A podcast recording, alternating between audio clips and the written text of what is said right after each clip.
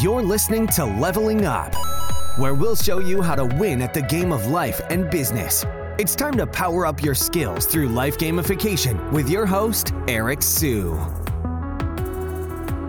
All right, so today we are going to talk about NFT lessons from Blau, from Justin Kan, and from Steve Aoki's manager. His name is Matt Colon.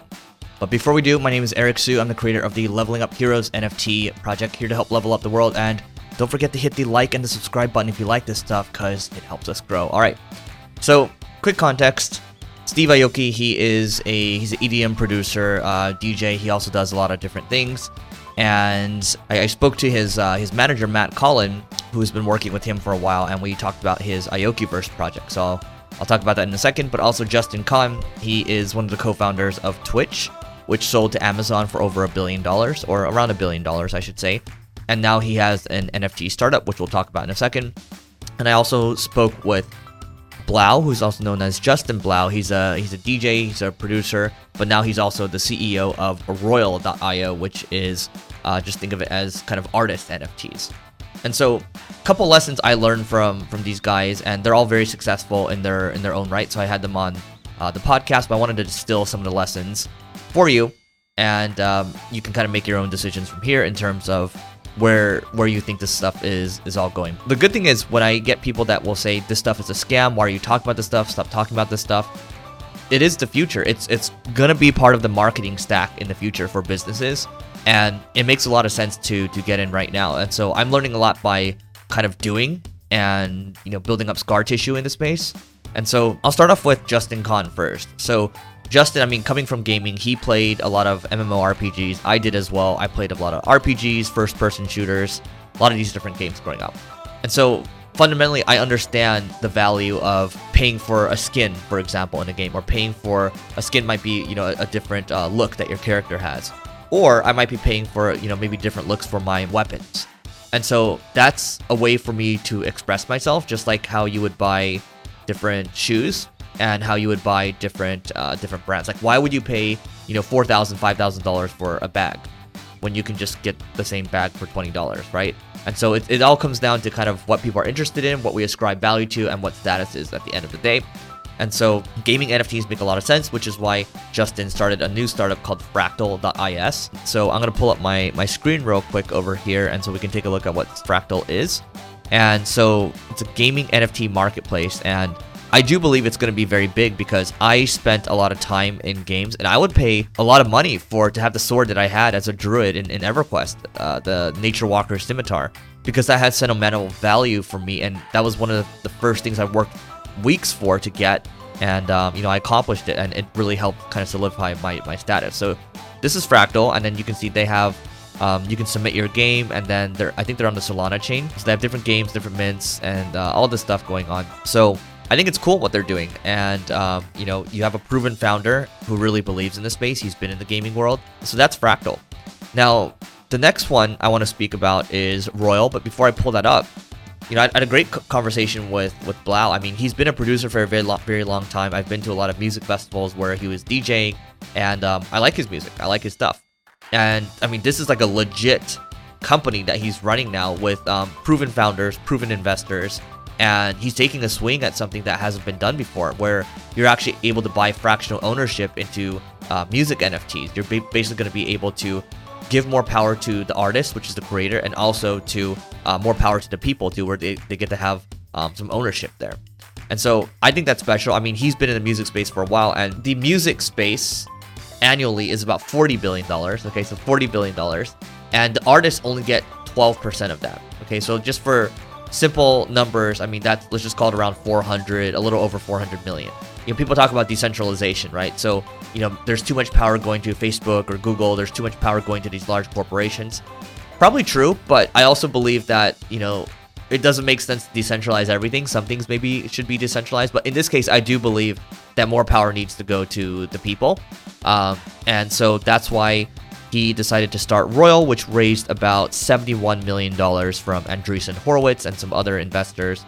Um, so you get to invest in artists, you get to own your favorite music, and I, I think that's something special. I mean, this hasn't been done before, and um, you know, I think at some point someone's gonna do this, And you know, why not Blau? I mean, he understands the artist. He understands the pain of these artists. And I think this is special. So he, you know, you can see he did something with Nas over here, um, Verite or Verite. I haven't heard of this person before, so maybe I'm butchering the name. Um, not only that though, Blau. I mean, so this is Blau right here, right? Basically, in in February of 2021, he sold an NFT, an album, and he was only expecting to do about only about $100,000 in sales there, but he actually sold that album for about $11.7 million. And so that wasn't something that he was expecting, but it's the very first album NFT ever, so there's there's value in that. And you know, I can tell that he's very humble about what he's doing. He's not he's not arrogant at all. I mean, he's um you know he's very focused. He's head down on building this startup. So I believe in what he's doing. Now, last but not least, I want to talk about kind of what Steve Aoki is doing with Aokiverse and um, I think it's it's very interesting. I think he it's a membership NFT where you know you have one of the hardest workers in kind of the EDM space. You know he's cranking out something an NFT project that's that's loaded with utility, and um, for lack of a better word, it's a membership NFT. So let's take a look at what it is. And so this is Steve Aoki. You can see there's there's about four days left for people to kind of claim, and then you can connect your wallet. Um, just reminding me I need to mint my passport. But what do you actually get in Aokiverse? So you get free Steve Aoki tour tickets to hundreds of dates worldwide, um, pre-sale access, uh, digital and physical collectibles, free apparel, token gate access. So I really got this one to, to get the Steve Aoki jacket. Um, so I'm excited about that. Um, different performances, and so this provides access, and you know they want to also add um, kind of um, you know future access to other things that are dropping as well, like so different projects that are dropping, and we're actually doing a collaboration with them for leveling up heroes, so that's going to be exciting. But this is the jacket that I'm looking for, right? I think it's a really cool jacket. And so there's a lot of these. I mean, he's added in a passport which shows like the different uh, events that you've been to. So it's kind of a passport that shows.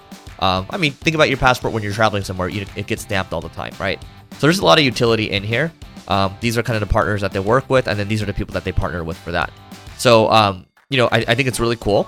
And not only that, you know, what I think is really interesting too, um, speaking with, with Matt Colon, you know, they're building this for the long term. And, you know, artists couldn't do this before. They couldn't provide this access level of access to people. And now it makes a lot of sense. It's really easy to on ramp people to, to, you know, kind of build a community around what they've done. So, you know, the other thing I want to say too is Matt actually helped direct or, or he came up with the idea around the Netflix documentary for Steve Aoki and um, I, I, actually think that can be an NFT as well. And I asked, like, I was like, so what did that documentary actually do for him? And he said that, look, the documentary was good because it didn't really make money for them, but it really put him on the map and it really helped people understand who he is as a person.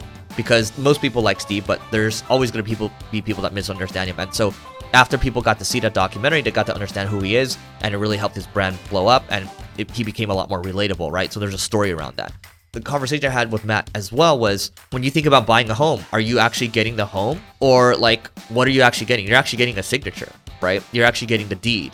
And your home's only your home as long as, you know, the people around you recognize it as your home. If people decide to invade you, like Ukraine that's getting invaded right now, at the end of the day, it's, it's what other people think. And it's also who controls the violence too, right? Like, and I'm going down a different path there. You know, why is an exact replica of Mona Lisa not worth, you know, what the real Mona Lisa is worth?